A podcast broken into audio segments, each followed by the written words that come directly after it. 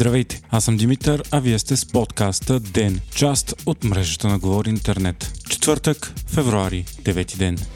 Президентът Румен Радев заяви, че ако Европейския съюз гласува нов пакет санкции срещу Русия, които включат ембарго за износ на ядрено гориво, България ще наложи вето. По думите му, това ще повлияе пряко върху ядрената енергетика на страната. Към момента и двата блока на АЕЦ Козлодуй работят изцяло с руско ядрено гориво. По решение на Народното събрание, ядрената централа подписа договор с шведски доставчик на гориво, но само за по-малкия пети блок. Радев отново защити тезата си, че е крайно време Европейския съюз да започне да работи за преустановяването на войната и за възобновяване на всички дипломатически усилия.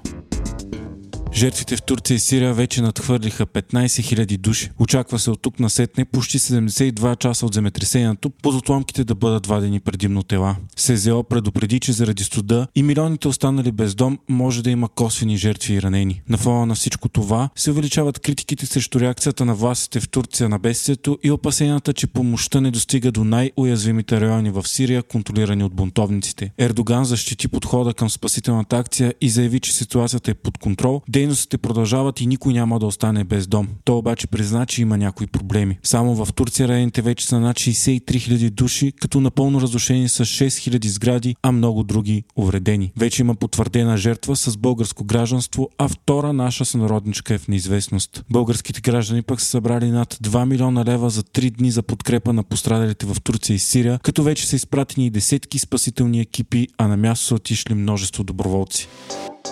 Визитите на Владимир Зеленски продължават да са сред водещите теми в Европа. Днес украинският президент посети Брюксел на срещата на върха на лидерите на Европейския съюз. Той благодари за предоставените оръжия и поиска още, включително изтребители, артилерийски оръжия, снаряди за тях, модерни танкове и ракети с голям обсек. По думите му, няма свободна Европа без свободна Украйна, а Русия е най-антиевропейската страна на света в момента. Вчера пък, след Лондон, Зеленски изненадващо се появи и в Париж, където се срещна с Емануел Макрон и немския канцлер Олаф Шолц.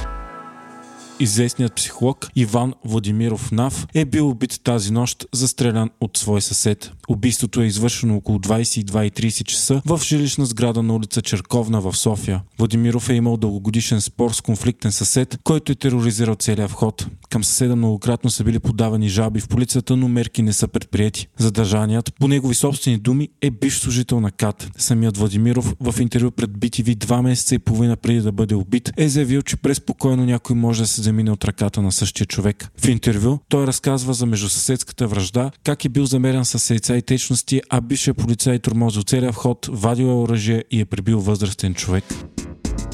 Вие слушахте подкаста ДЕН, част от мрежата на Говори Интернет. Епизода подготвих аз, Димитър Панайотов, а аудиомонтажът направи Антон Велев.